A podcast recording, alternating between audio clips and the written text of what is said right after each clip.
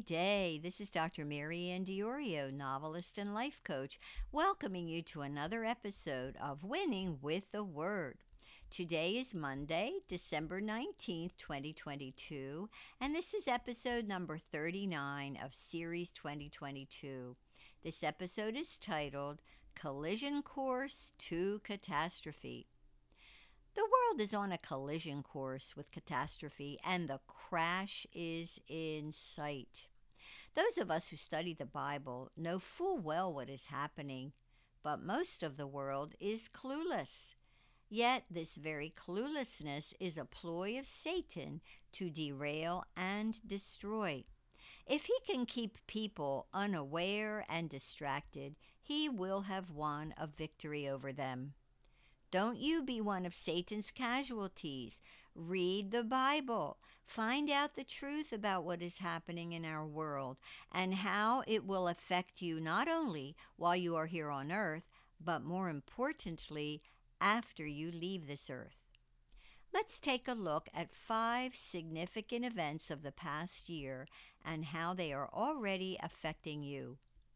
Number one, the rise of the World Economic Forum, or WEF. Founded and headed by Klaus Schwab and greatly influenced by transhumanist proponent Yuval Noah Harari, the World Economic Forum is one of the most dangerous, if not the most dangerous, organizations to infiltrate the world in recent years. Their grand scheme to take over the world is outlined in the Bible in the book of Revelation, chapter 13. Read it. Schwab, Harari, and their globalist cohorts are ushering in what the Bible calls the beast system, which will be headed up by the Antichrist, none other than Satan himself personified. Already we are seeing signs of this beast system falling into place. Number two, the increasing acceptance of government intrusion in our lives in the name of safety and security. COVID sealed this acceptance as the world allowed itself to be subjugated by lockdowns, masks, or should I say muzzles, and mandates. Now we bow ourselves before whatever the government says. We blindly place our trust in the government to take care of our health and very soon our money. With this attitude already in place, it will be only a skip and a jump for the world to place its trust in the Antichrist. Number three, the rapid move toward digital currency and a central digital banking system known as CBDC. Have you been to a store or restaurant lately where you were told they did not accept cash? Have you been to a store or restaurant lately that told you they had no change? If not, you will be soon.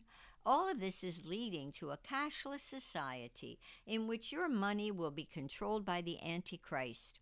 Whether you can spend your own money will be determined by your religious, political, and social beliefs. If they conform with the New World Order, you will be able to buy pretty much what you want. If they don't, you won't. Citizens of this new world order will be given social credit scores based on their carbon footprint, their compliance with vaccine mandates, and their social and religious viewpoints. The credit score will determine what they can buy or sell, if they can travel, and where they can travel. Number four, the rise of anti Semitism and persecution against Christians. Jews and Christians are called people of the book, the book being the Holy Bible. The Bible is the Word of God, so it is really God who is under assault here. Satan hates God and has always wanted to be God. He still wants to be God and is waging an all out war to attain that position that belongs only to the one true God. One day Satan will be cast into the lake of fire, but until then he roams the earth seeking to devour all those who profess belief in the Holy Bible and in the one true God. Number five, the growing deception and delusion throughout the world as people call good evil and evil good. In Isaiah chapter 5 verse 20, the prophet warned, "Woe to those who call evil good and good evil, who put darkness for light and light for darkness, who put bitter for sweet and sweet for bitter. This is exactly what we see happening today. People are calling good evil and evil good. Delusion causes people to think illogically. God warned that if people turned from Him, He would turn them over to minds that can no longer think straight. We read in Romans chapter 1 verse 28, since they did not see fit to acknowledge God, He gave them up to a depraved mind.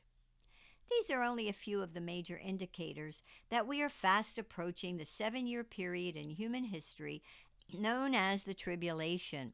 The Bible describes these signs as birth pains, which only increase in intensity as the birth of the child approaches. we are fast approaching the birth of the kingdom of God.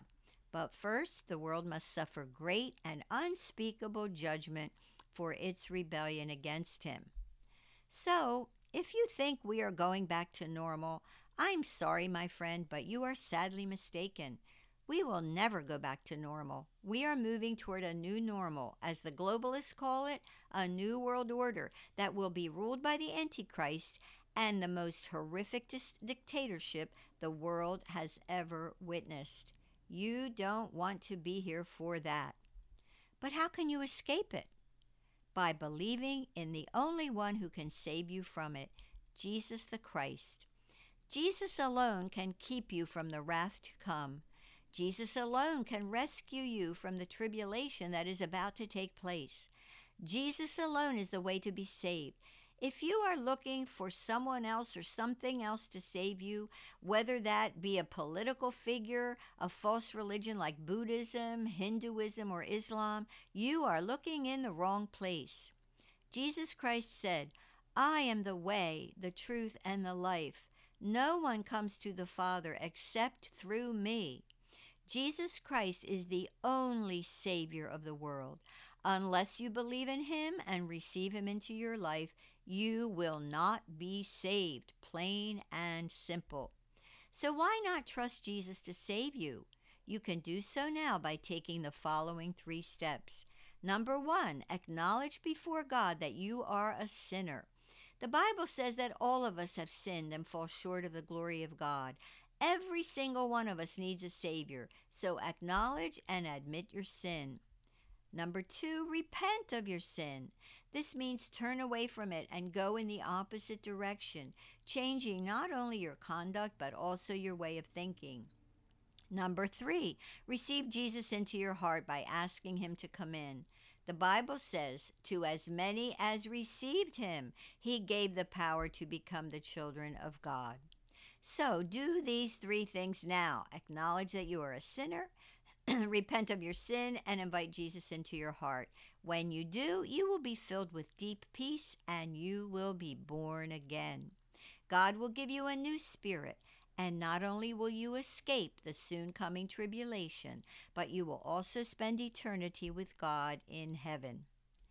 If you have acknowledged that you are a sinner, repented of your sin, and receive Jesus as your Savior and Lord, then write to me at info at maryanndiorio.com and request my free e-booklet titled After You're Born Again. It will help you get started in your exciting life journey with Jesus. Before you leave, please check out my new featured books for this Christmas season The Captain and Mrs. Vi, my latest novel, A Christmas Homecoming, my popular Christmas novella, and Miracle at Madville, my latest children's story book. The Captain and Mrs. Vi is the story of a middle aged childless widow who discovers that her late husband has left her destitute. A Christmas Homecoming is the story of a mother whose teenage daughter goes missing. The poor mother faces losing her mind, her family, and her faith. Miracle at Madville is the story of an angry young princess who discovers the greatest weapon of all. All three books would make great Christmas gifts for the readers in your life and are available on Amazon. Links are included at the end of this blog post and podcast in the show notes. Please help me spread the gospel by sharing this post with people you know and by subscribing to both the blog and the podcast at the links below. Finally, if this podcast has helped you in any way, please consider supporting it by becoming one of my valued patrons. Just go to patreon.com slash winning with the word to join my wonderful team. Patrons receive numerous benefits in appreciation for their support. Until next time, I wish you a very Merry Christmas. Remember that God loves you just as you are and just where you are, and that He will help you to keep on winning with the Word.